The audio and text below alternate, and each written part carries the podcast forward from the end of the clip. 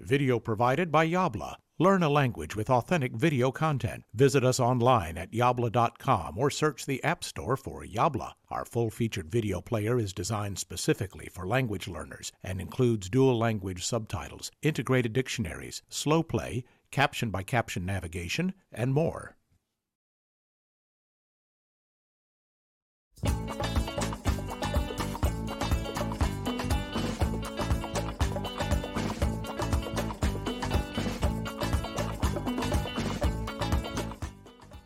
Yo te explico. Si queremos expresar posición intermedia, utilizamos los prefijos entre e inter.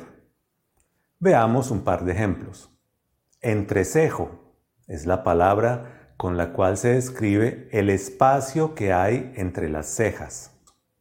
Intercelular significa que está situado entre las células.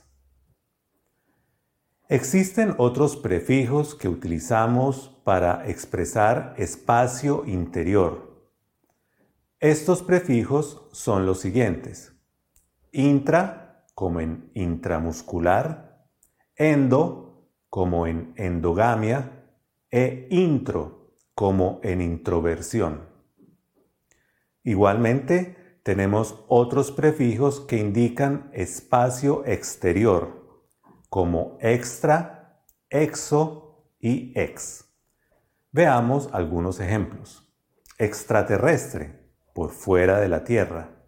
Exógeno, de origen externo. Expatriado, que vive por fuera de la patria.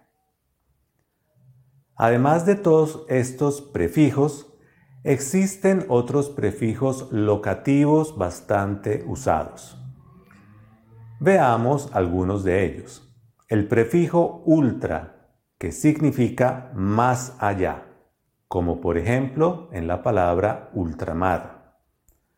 El prefijo contra, que significa en posición opuesta, como por ejemplo en la palabra contraluz. Y por último, el prefijo tele, que significa lejos como por ejemplo en la palabra telepatía, es decir, la coincidencia de pensamientos o sensaciones que existe entre personas distantes entre sí.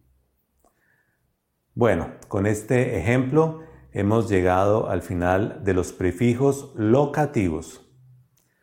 Sin embargo, todavía nos quedan muchos más prefijos para ver.